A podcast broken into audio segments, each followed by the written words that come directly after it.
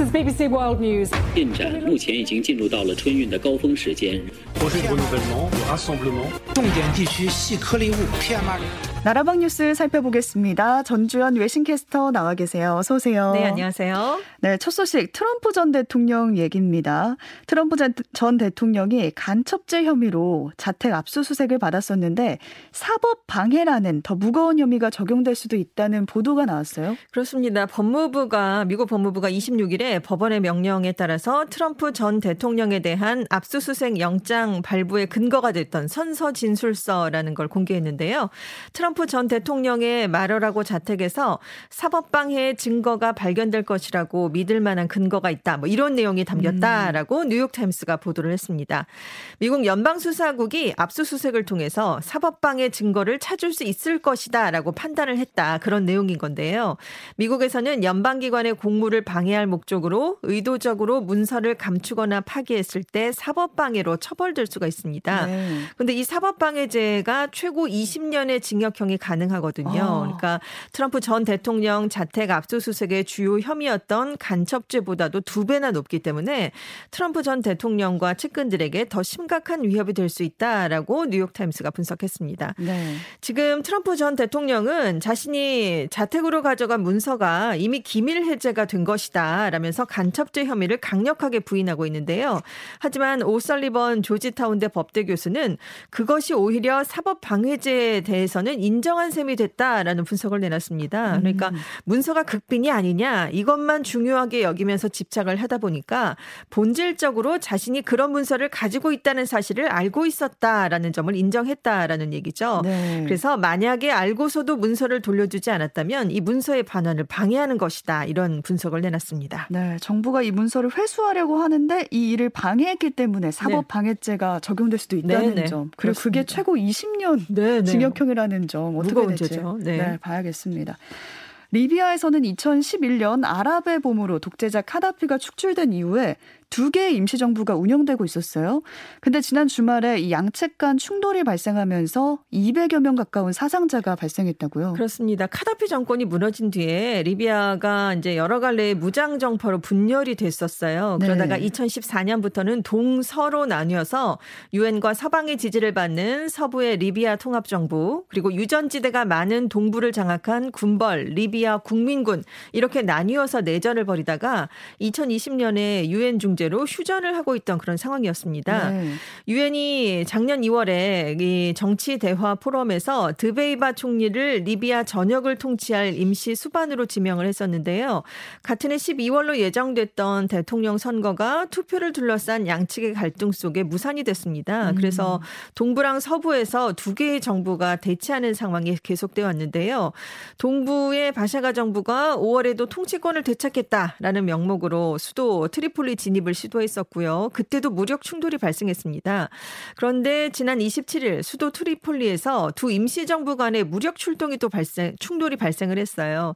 지금까지 최소 32명이 숨졌고요. 음. 159명이 부상을 입었습니다. 네. 이번 충돌과 관련해서 서부의 통합 정부 측은 동부의 정부가 평화를 위한 협상에서 손을 떼면서 전투가 시작됐다라고 주장을 하고 있는데 반면에 동부의 바샤가 정부는 우리는 협상을 거부한 적이 없고 이미 임기 임기가 끝난 서부 정부의 드베이바 총리가 권력을 이양하지 않고 있는 것이다라고 반박하는 주장을 내놨습니다. 지난달에도 양측이 또 유혈 사태를 벌여서 17명이 사망한 적이 있거든요. 그러니까 네. 지금 유혈 사태가 계속해서 이어지고 있는 그런 상황입니다. 민간인 사망자도 있다고 하더라고요. 네, 네. 걱정이 큽니다. 60년 만에 최악의 폭염과 가뭄을 겪고 있는 중국이 물 부족 사태를 해결하기 위해서 인공 강우를 시도했다고요? 그렇습니다. 전체 31개 성급 지역 중에 최소 10곳에서 인공 강우를 시도했는데요. 지금 중국에서는 1961년에 기상 관측이 시작된 이래로 최장기간의 폭염이 이어지고 있습니다. 남서부 충칭시가 지금 낮기 낮 최고 기온이 섭씨 45도를 기록하는 아. 그런 유례 없는 폭염이 석 달간 이어지고 있어요. 네. 또 강우량이 강우량이 지금 예년의 절반에 그치면서 가뭄 피해도 극심하고요. 양쯔강 수위가 157년 만에 최저치를 기록해서 지금 식수 공급과 농사의 어려움을 겪고 있고요. 큰 배가 다니질 못합니다. 그래서 음. 물류 차질도 지금 빚어지고 있고요. 그래서 이번 인공 강우는 이렇게 폭염이 심한 중남부 지역에 주로 집중이 됐는데 이달 초부터 91차례 항공기를 띄웠습니다. 총 260시간에 걸쳐서 인공 강우용 구름씨라는 걸 공중으로 발사했는데요. 이 인공 강우는 무임기를 포함한 항공기나 로켓 등을 활용해서 요오드화 은, 드라이 아이스 같은 촉매제를 이렇게 공중으로 발사하게 되면 이 촉매제가 수분을 흡수해서 강우량을 늘리게 되는 원리입니다. 네. 그래서 이게 구름, 습도, 온도, 풍속 이렇게 기상 조건이 좀 딱 맞아 떨어져야 되고요.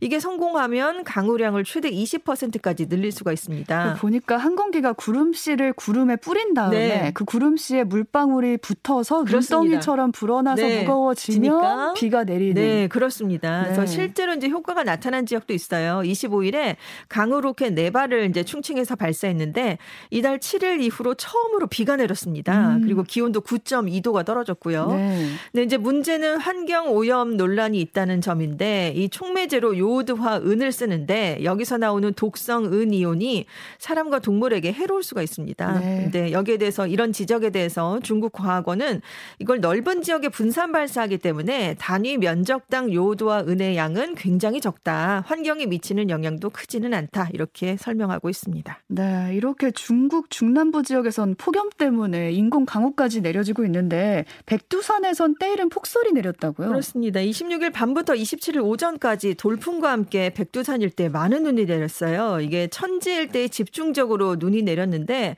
그래서 현지 당국이 한때 이 출입을 천지 출입을 봉쇄했었고 요. 제설 작업을 벌였습니다. 음. 수레바퀴가 이렇게 잠길 정도로 눈이 왔어요. 네. 이 백두산이 최고 2,744m 높이를 기록하고 있는데 해마다 중국의 다른 지역보다는 좀 빠르게 눈이 내리긴 합니다. 그래도 8월에 이렇게 많은 눈이 내린 건 굉장히 이례적인 일인데요. 앞서서 지난 9일에는 백두산 북쪽에 있는 정상 부근에서 토사와 암석이 쏟아지는 산사태가 발생해서 100여 명이 긴급 대피를 한 적도 있습니다. 네. 현지 당국은 이달 초에 내린 많은 비로 인해서 집안이 약화했기 때문이다. 라면서 백두산을 등반할 때 각별하게 조심해달라 이런 당부를 내렸습니다. 네, 백두산에 이례적으로 눈이 많이 내렸다는 소식까지 전해주셨습니다. 전주현 캐스터와 함께했어요. 고맙습니다. 네, 감사합니다.